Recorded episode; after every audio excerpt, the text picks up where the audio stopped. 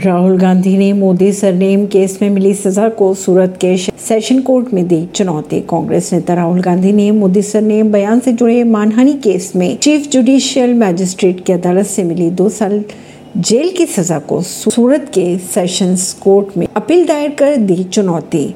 इस अपील पर अगली सुनवाई 13 अप्रैल को होगी और कोर्ट ने तब तक राहुल गांधी की जमानत की अवधि बढ़ा दी है। जनता की जेब काटने की सुपारी ली है क्या? आवश्यक दवाओं की कीमतों में वृद्धि पर पीएम से खड़गे ने कहा।